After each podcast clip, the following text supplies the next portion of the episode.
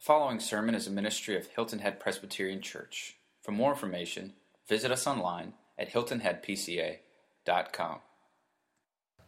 What does it mean to live the Christian life? What does it look like? Uh, I'm regularly asked for people, can you tell me what the will of God is? And the answer, very easily and not flippantly, is always to go back to His Word and say, uh, the will of God is very clearly defined within His Word. What most people are, are really asking is Is there any other alternatives to this? Because what I read in this, I'm not fully uh, sure I want to buy into. Because the standards are pretty high. Uh, it's calling me to live, as Peter would have said, a distinctively Christian life within a distinctively non Christian world. Uh, that we're to be noticed in our Christian life, that we're to be distinguished from the world around us because of the profession that we make, because of what we say we believe affects the way that we live. So often we want to be able to say that we believe something uh, and not let anybody else around us know it. That we want to hold some uh, political uh, leaning privately because we don't want to, to cause an uproar. We, we would hold a social position. We would hold an affinity to a team uh, or however this was because we just don't want to be a polarizing figure. We just sort of want to float through the middle uh, and go along. Uh, I read a book a while back. It was talking about the Navy SEALs and the Navy SEAL training. And one of the things that they talked about in the Navy SEAL training was they wanted to try to eliminate and expose the gray man. The gray man, in the understanding, was the person who was just sort of in the middle and didn't distinguish themselves either by being really bad or by being really good. They just hid right in the middle. I think the American church has that problem. That we've got a lot of people who just don't want to distinguish themselves either way. You don't want to be so bad that everyone goes, look at that person's life, what a mess. And you want to be so Christian over here that people go, wow, what a zealot over there. This person is a fanatic. Uh, tone it down. Can't you just hang out in the middle where it's nice and gray? James, the brother of Jesus, wrote this letter that we've been studying over the last several weeks. And he basically said, folks, there's no middle. You are either on fire for Jesus Christ or you're not on fire for Jesus Christ. You're either a follower of Jesus Christ or you're not a follower of Jesus Christ. Your life either will represent uh, what Christ and the kingdom of heaven has, says or it won't. And you're going to have to decide for yourself which camp you want to be in. Uh, that you need to make a decision for yourself. Who is it that I will follow today? You think back to Joshua when he said, I see everything that's laid out in front of me, all of the options, all the alternatives. And as for me and my house, we will determine today to follow the Lord. That there will be a distinctive nature about this home and about this family that we are going to live this way. That's what James is calling us to. James is writing this letter, as we've said, to those Jewish Christians and others who were around the Pacific or around the Mediterranean rim, and they were being persecuted, some of them. Uh, they were trying to live out their Christian life in a culture very similar to ours, but even worse than ours one that didn't recognize them as an official religion, one that saw them as a sect or a cult, uh, one that couldn't understand why they wouldn't go run after everything else, uh, one that would basically persecute them because if they didn't say that Rome had all of the power, if uh, the emperor was not the new deity, uh, then they were open to persecution. And so here were these people, and they were trying to figure it out, and they were trying to live it out. And James says, if you're going to live it out, it's going to be shown in your works. You're saved by grace through faith. But that grace and faith is working itself out in your life, and we're going to be able to notice it. We're going to see it. So he's been saying, and last week we wrestled with that truth uh, of you are justified by your works. Your, your declaration of faith, your profession of faith uh, has teeth and it has validity when you see it worked out in your life. I remember hearing the story uh, of a young woman who had grown up in the church and she had gone off to school and she was involved in the life of her college. And she came back one summer, and a friend of hers who had been this wild uh, person in a fraternity had come to know Jesus that summer through a ministry. And when he saw this young woman at college, he looked at her and he said, Are you a Christian? And she looked and says, Well, can't you tell that I am? And his response was, No. Actually, nothing in your life makes me think that you're a believer. And she was rather offended. And he said, But can I tell you about what it looks like to be a true follower of Jesus Christ? And shared the gospel with her, and her life was forever changed and turned around right there. Many of you are in that camp. You say that you believe in Jesus Christ, you, you say that you love him, but your life is just in that vacillating side. And if you were brought up on a jury trial, would there be enough evidence, as has been asked before, would there be enough evidence to convict you? Would your friends around you be able to go, yep, that, that person's a believer? Or would they say, ah, I know they go to church. I know they have a Bible and they thump it a lot. Uh, I know that they argue a lot about social issues and they get really upset with political things. And I know they talk a good talk. But I'm not sure whether or not they're actually a believer, a follower of Jesus Christ. Now, one of the ways that you may be exposed is the manner in which you speak. James in James chapter 3, if you've got your Bible, you can turn over there. We're going to look at the first 12 verses of James chapter 3.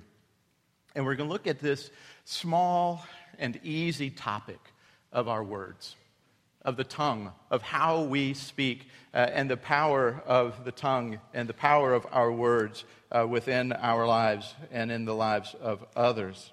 And so, as we come to God's word, let's ask his blessing upon it this morning. Let's pray. God, thank you for this time together. Thank you for your word that you spoke, and that it is true, and that it is filled with integrity it matches perfectly with your character and your heart. There is no deceit, there is no double sidedness, there is nothing but true representation of who you are. As we look at your word, would we come under its conviction by your Spirit? And would you show us how we can, in our lives, through our speech, be vessels of life and not death, be men and women of integrity in a world where there is such duplicity? Father, we praise you and we thank you. Come now and teach us, we pray. In your Son's name, amen. This is God's very word. Not many of you should become teachers, my brothers, for you know that we who teach will be judged with greater strictness.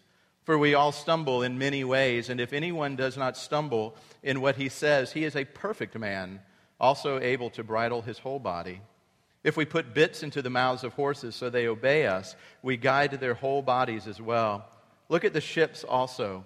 Though they are so large and are driven by strong winds, they are guided by a very small rudder wherever the will of the pilot directs. So also the tongue is a small member, yet it boasts of great things. How great a forest is set ablaze by such a small fire. And the tongue is a fire, a world of unrighteousness. The tongue is set among our members, staining the whole body, setting on fire the entire course of life, and set on fire by hell.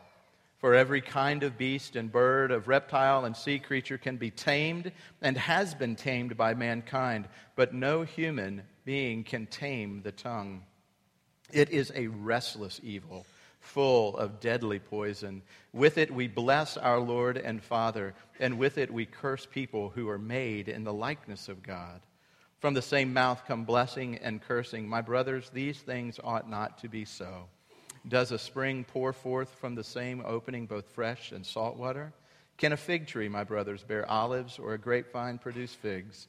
Neither can a salt pond yield fresh water. This is the word of the Lord.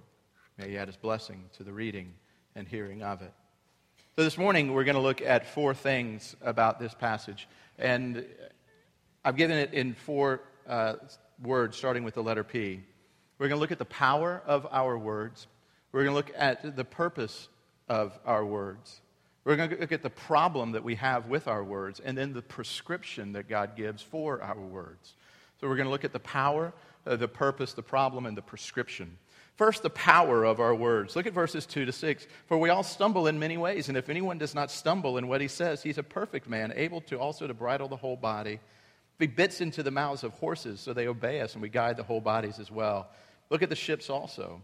Though they are so large and are driven by strong winds, they are guided by a very small rudder. So also the tongue is a small member, yet it boasts of great things. How great a forest is set ablaze by such a small fire. The tongue is a fire, a world of unrighteousness. The tongue is set among members, staining the whole body. So, first thing that we see about the tongue is the tongue and our words, though seemingly small, in comparison to the rest of our body and to the rest of us, the features that you notice about an individual when they walk into the room uh, is not the tongue. It's hidden, it's back and behind But the tongue and our words are the things which really have the most power over us and reveal an awful lot about us.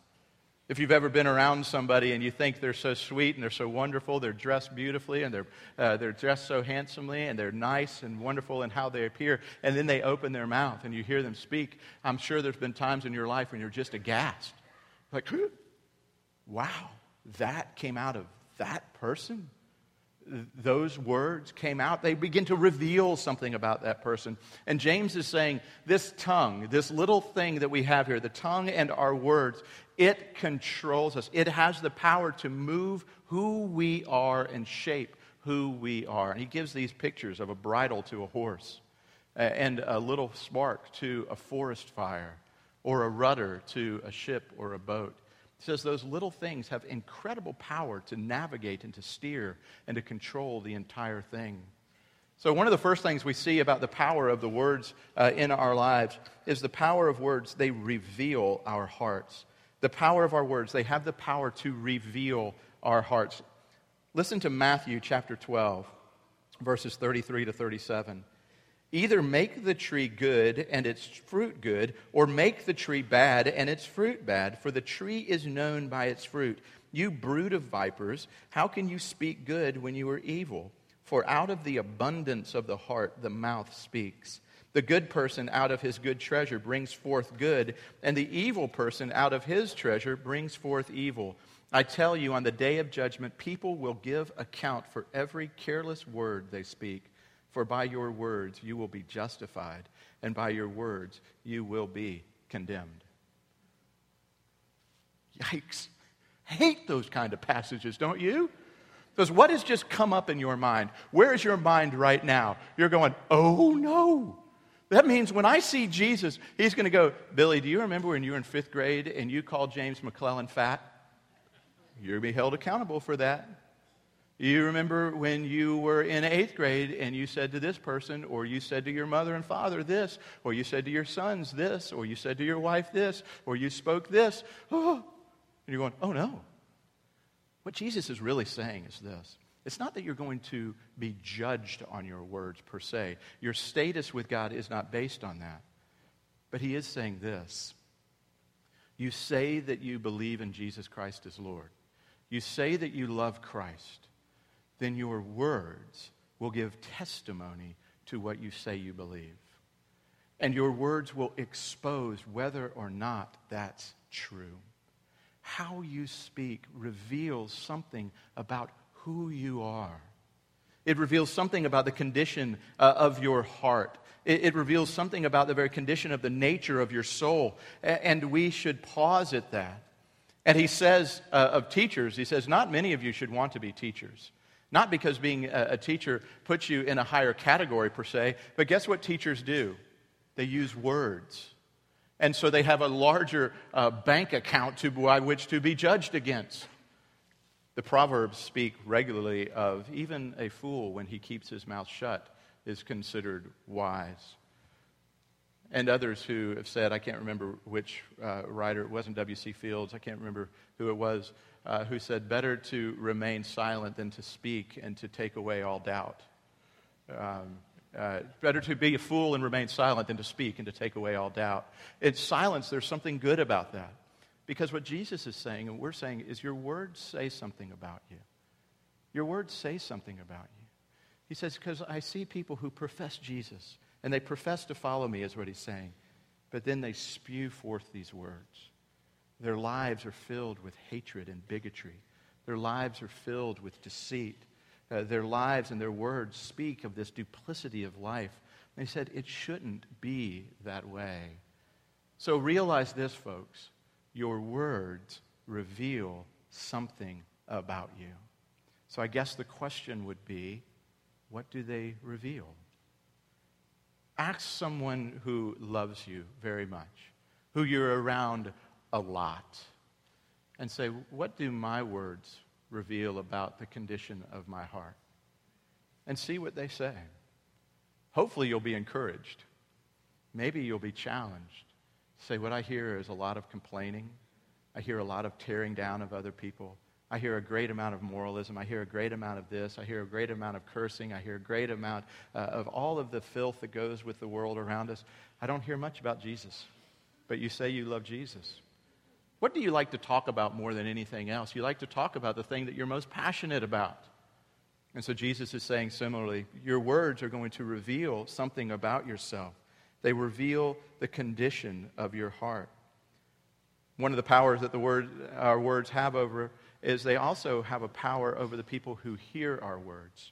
You've heard the silly old tale of the kids say, Sticks and stones can break my bones. What's the next line? What was that? But words can never hurt me. Is that true?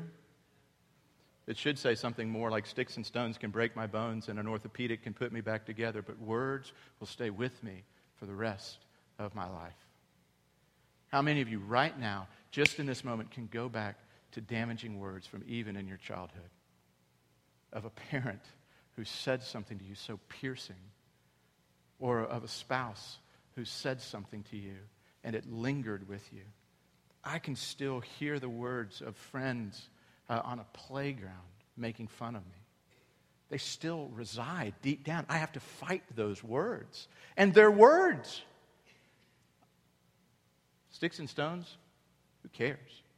Words have a power over people that are around you. You need to realize that. You need to realize the power of the words that you have. They have power to bring life and they have power to bring death. They have power to restore and they have power to tear down. They have power to build up and they have power to just dismantle and crush a person. How many of you parents have seen that in the eyes of your children? Something great's happened in their lives, and the very first thing you do is go, and you say something, you need to see it in their countenance that it's all gone. Or if you're a boss, in the life of somebody who works for you. Our words have power over the people that we speak them to. Realize that. Let that soak in of the power of our words. But guess who else the power of these words? The power of these words also has power not only of the hearer, but it also speaks of the, hear, of the one who speaks. I tell you that on the day of judgment, people will give it. Oh, excuse me, wrong one. Let me flip back up. It says, And the tongue is a fire a world of unrighteousness, verse 6. The tongue is set among our members, staining the whole body, setting on fire the entire course of life, and set on fire by hell. Words have power not only over the hearer, but over the speaker. All of a sudden, there's this sense within our words that we begin to believe them, that they have a power and they fester within us, they take hold within us, and they affect us. Don't think that your words only affect those who are around, but it affects you as well. Uh, it has a powerful effect internally on the one who speaks. So there's a power to our words. It, it is a power that guides and shapes our lives. It is a power that reveals our hearts. It's a power that affects other people around us in that way. And now we have to ask the question then well, if it has this kind of power, what's the purpose of our words? Why would God give us something? Why would He give us a tool? Why would He give us this thing that had such incredible power if He didn't have some kind of good divine purpose? And there is a purpose within God's words for us. And He says this look at verse, you have to flip out of uh, James here for just a second and use the words of Paul in Ephesians chapter 4, verse 29.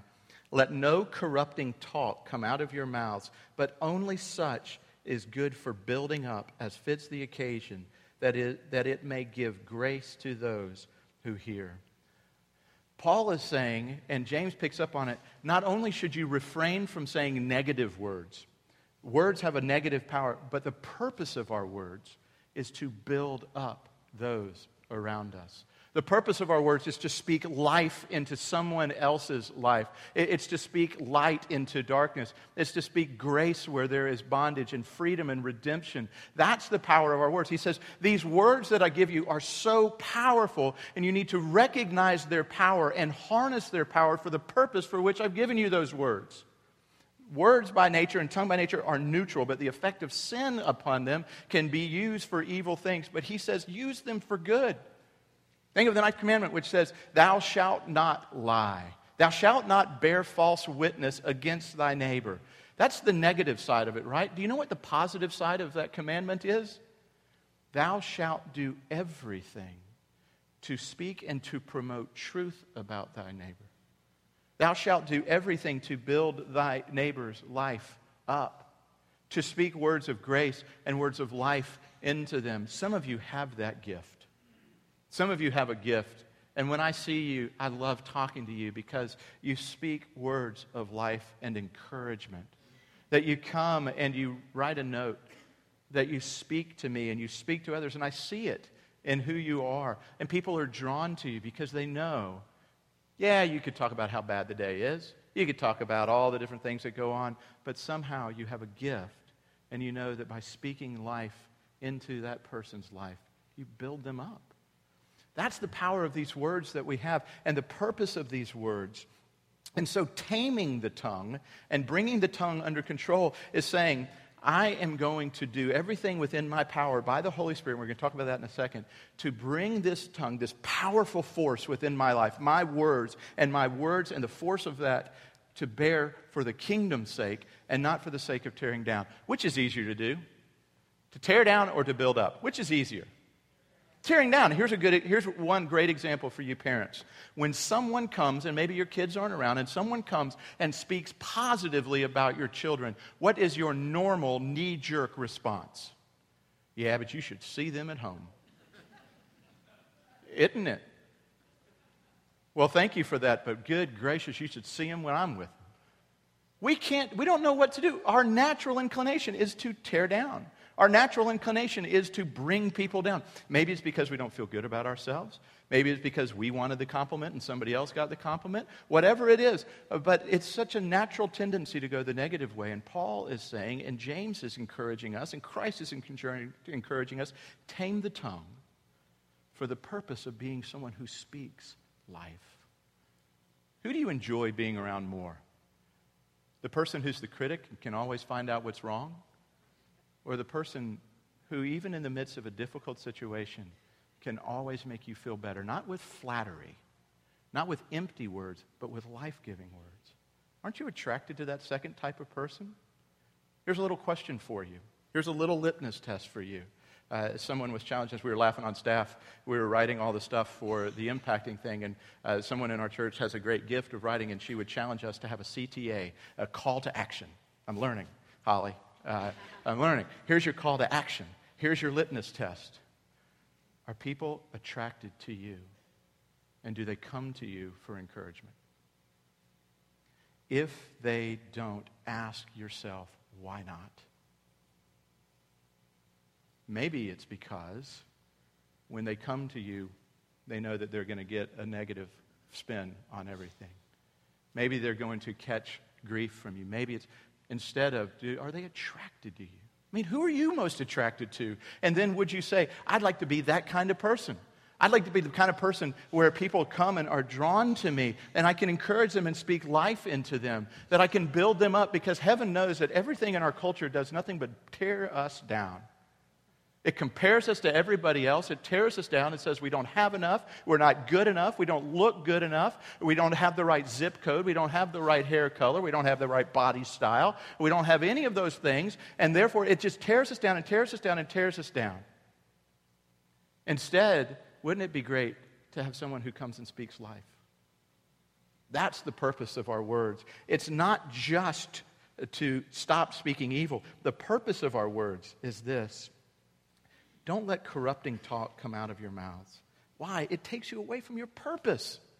You know how easy it is to get into corrupting words? And it's not just dirty jokes. By the way, let me, let me encourage you something, just this little personal note. You don't need to try to make the pastor blush. I've heard every possible joke out there. There's some people in my life whose, jo- whose job and purpose is to try to make me blush, to see if I'll blush or laugh at a, at a dirty joke. What I'd rather say, wouldn't it be great to be around people who say, I'm going to see what I can do to build you up? Corrupting words, that's the negative. But then he says the positive side. But use words for the building up as fits the occasion, that it may give grace to those who hear. Just a quick aside, as fits the occasion you have living within you the Holy Spirit, the third person of the Trinity, who is equal with God the Father and God the Son in power and in glory. And at that moment, when you see somebody coming at you, you know what you can do? You can pray very quickly Lord, give me insight into their life. Lord, give me the right words to say to this person as they come to me. Lord, would you work through me to be an instrument of life and of grace and of edification and building up to this person? Help me in there. And you know what the God of the universe loves to do?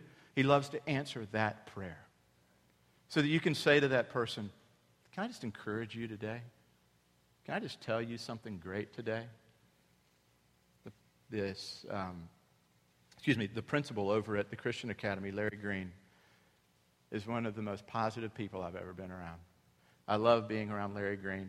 When Larry has called me, I've got three sons who've been over at that school, and as the father of three sons, every now and then we get a phone call from the principal that has to do with some behavioral issue. But I love how Larry always starts it Bill, I love your boys. I love this about them, and I love you and Lisa, and, and I appreciate this about you. I'd love to come alongside you and talk to you about this one little issue that I found within your son today. And I was wondering if we can get together and talk about that. But I just want to first encourage you you're doing a great job as a dad. Okay, Larry, what time can I be there? Man, it's like I love going to the principal's office. You know, all right, this is good. Wouldn't it be great to be that kind of person? Now, the students who are here from the Christian Academy are going, he don't speak that way to me, but he does, doesn't he? he talks to you guys that way. Oh, you know, it's good to see you today. I love, appreciate this about you. I'd like to find out why in the world you burned the building down, but we'll talk about that in a second. But to be an encourager in the purpose of the words. Then we've said that the power of words is they're incredibly powerful. They reveal who we are and they have power over both us and those who hear them. The purpose of our words is to build up others. That's the purpose. Sin has a negative effect on them. And then the problem uh, with our words. Here's the problem with our words or with our tongue. For every kind of beast and bird, of reptile, beginning verse 7, and sea creature can be tamed and has been tamed by mankind. But no human being can tame the tongue. It's a restless evil full of deadly poison. Oh. Well, there's an encouragement. Basically, what James said is you need to go out and control the tongue. Oh, and by the way, you can't control the tongue. So you need to go out and you need to score 100 on this test, but there's absolutely no way for you to score 100 on this test. And so some of you probably now are going, good, I'm off the hook. Bill just told me that there's no way to control this thing, so it's senseless for me to try to control this thing. I'll put my energies and efforts uh, towards every other area of my life and control those. No, what he's saying is this it cannot be controlled by any human being. Augustine picked up on this and probably took it too far. But what I'll say is this it can't be controlled by your effort, but it can be controlled. The tongue is dangerous and our words are dangerous. And if you don't believe me, I'm going to give you an exercise that I gave you a few weeks ago, but I'm going to increase it, okay? I want you to try to write down these six things. And if you can't remember these six things, uh, then you feel free. We'll put them up on the website maybe or something like that. I'm going to give you a tongue exercise to reveal how difficult it is for us to capture and to control the tongue, okay? This came from a ministry called Sonship that Lisa and I have been involved in since the middle 90s. And it says this you have to try this for one week, okay? One week. Here's what you've got to try to do do not complain or grumble. Some of you have already failed. Immediately you failed. Stupid Bill gave me this dumb thing. Okay, I'm done. I don't have to try for the rest of the week. That was wise on your part. Do not complain or grumble. Man, how hard is that going to be? You driven down at Coligny lately? You know? Bicycles with baskets on the front? Steer clear. Do not complain or grumble. Do not boast about anything at all. That means if you make it through the week, guess what? You don't get to brag about it. Don't boast about anything at all. Do not gossip or repeat bad information about somebody else. Do not gossip or repeat bad information about somebody else. Do not run somebody down even a little bit. Do not defend or excuse yourself no matter what. Do not defend or excuse yourself no matter what. Basically, that just means own your stuff. Guilty as charged. Got it. No defense. Do always affirm other people. You got it? Some of you like to have lists. There's a list for you Call to action. Do not complain or grumble. Do not boast about anything at all. Do not gossip or repeat bad information about somebody else. Do not run somebody down even a little bit. Do not defend or excuse yourself no matter what. And do always affirm other people. So the assignment is simply this to keep that. So you may be asking, what's the point of the test? The point of this test is until you come to grips with how hard it is, until you start to actually see what you do that you do with your tongue that you don't realize what's really going on in your heart. You don't really know who you are. You've got to wrestle with it. You've got to be owning it and honest about it. And this is a great little exercise. I have failed it miserably since I was first introduced to it in 1996, I guess. How hard is that? To not complain. It's just so easy for us, isn't it? And it reveals something about our hearts. So, the problem uh, with us, and the problem is that our tongues are so hard to control. They're so difficult to control. And you know what normally happens for many of us? We just give up. I'll rather focus. It was like me, my first semester of college. I had going into the finals, I had A's in all of my classes except for advanced math. I'm terrible at math, and I had a whopping 33 average going into math. And I tried, by the way, uh, in that math class.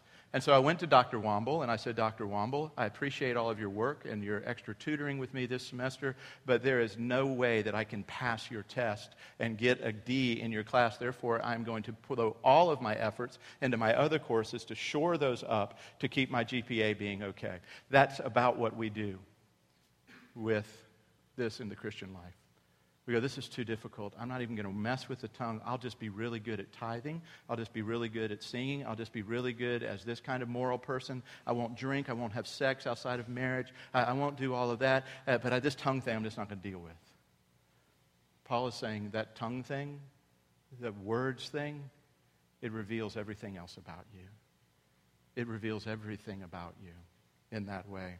As an aside, I passed the class because Dr. Womble told me that if I just showed some, um, I don't know, some improvement, he would pass me. I made a 35. I made a 35 on the final and pulled a D. Had to take it again for grade forgiveness, but it doesn't work that way in the Bible. So we don't get grade forgiveness in that. But we do get this. Here's the prescription because guess what you're going to do this week with the tongue exercise? You know what you're going to do? You know what every single one of us is going to do this week? We are going to fail. You might have already failed. You're going to fail. So, what's the prescription for a tongue that can't seem to be controlled? James gives it to us subtly right in here. With it, that is the tongue, and with our words, we bless our Lord and Father, and with it we curse people who are made in the likeness of God. From the same mouth come blessing and cursing. My brothers, these things ought not be so. Does a spring uh, pour forth from the same opening both fresh and salt water? Basically, what he's saying is this here is the prescription. Gaze upon something so absolutely magnificent. Turn your focus in your life away from all of the things that have qualities that would lead you to complain and all of those, and gaze so intently upon one that is so magnificent that it takes up such place in your life that it begins to push out all the other things. Instead of focusing so much on the not, don't do this, don't do this, don't do this, focus on the from your mouth comes blessing and praise to the Lord put in your life something that is of such magnitude that it begins to press out other things, that it takes up such a massive residence within your life that it becomes the thing that drives all the other stuff.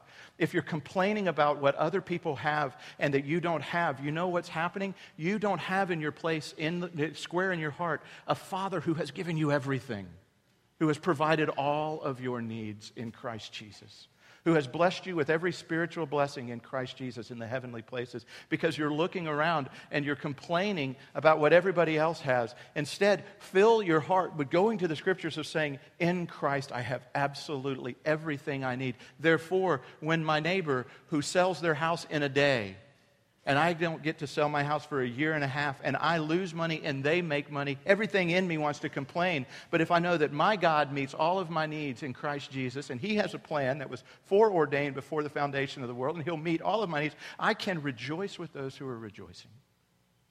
I can celebrate and give words of life of that's awesome news. And by the way, that happened to lots of people around here, right?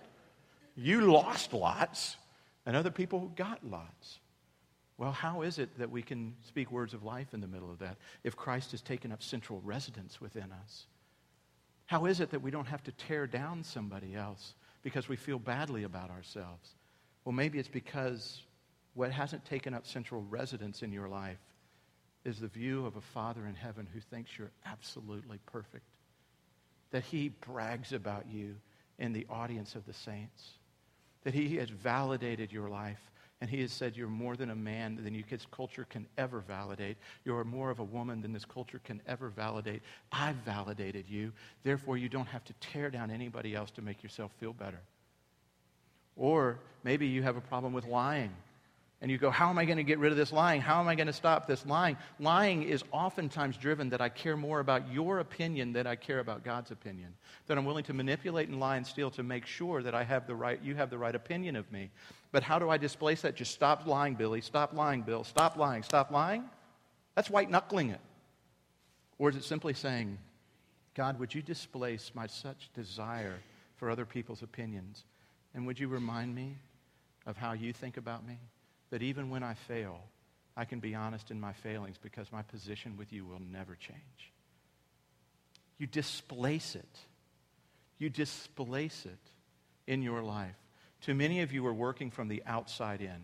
You are working on behavioral modification. You are trying to stop doing this and stop doing this and start doing this and start doing this from the outside instead of coming from the inside and going, God, would you refill me from the inside and let it spring forth into everything that I do. You see, Jesus spoke words as well. He says, I'm going to give you one word, and this is the word I love you. He said, I love you. Now, some of you have heard those words, and they've been empty words. You've had spouses who've said these words, and then they've walked away. You've had lovers who've said those words, and they've walked away. I say to teenagers and single people uh, all the time Men will use love in order to get sex. Women will use sex in order to get love. And it's this reversal. And you hear these words of, I love you, and it doesn't mean anything.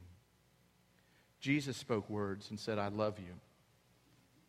And then he said, I'm going to follow up these words with my actions. I love you so much that I'm going to go suffer on a cross for you.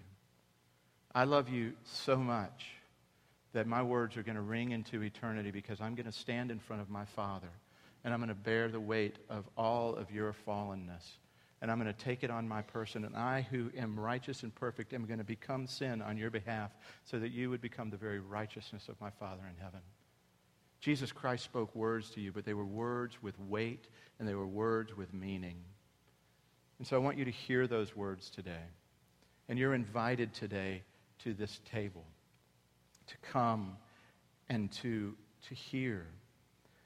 And if you're standing out there feeling condemned by your words, wow, I've been speaking this way and doing these things, this table's for you. It's for you to come honestly and repentantly, to own your stuff, and to say, Lord, I need this table. And would this fill that place in me so that coming out of me are words of life and of edifying grace to those around? Let's pray. Father, we thank you for the beauty of Christ. We thank you that he was one who spoke words. I am the way, the truth, and the life, and no man comes to the Father but by me. I am the door. You enter into the Father's rest through me. I am the good shepherd. I am the light of the world. I am the bread, and I am the cup. This is my life given for you. Father, we thank you for these words. But more than that, we thank you that these words have meaning and significance in our lives. So as we approach this table with the words of our mouths and the meditations of our heart, be pleasing unto you. To Christ be the glory. Amen.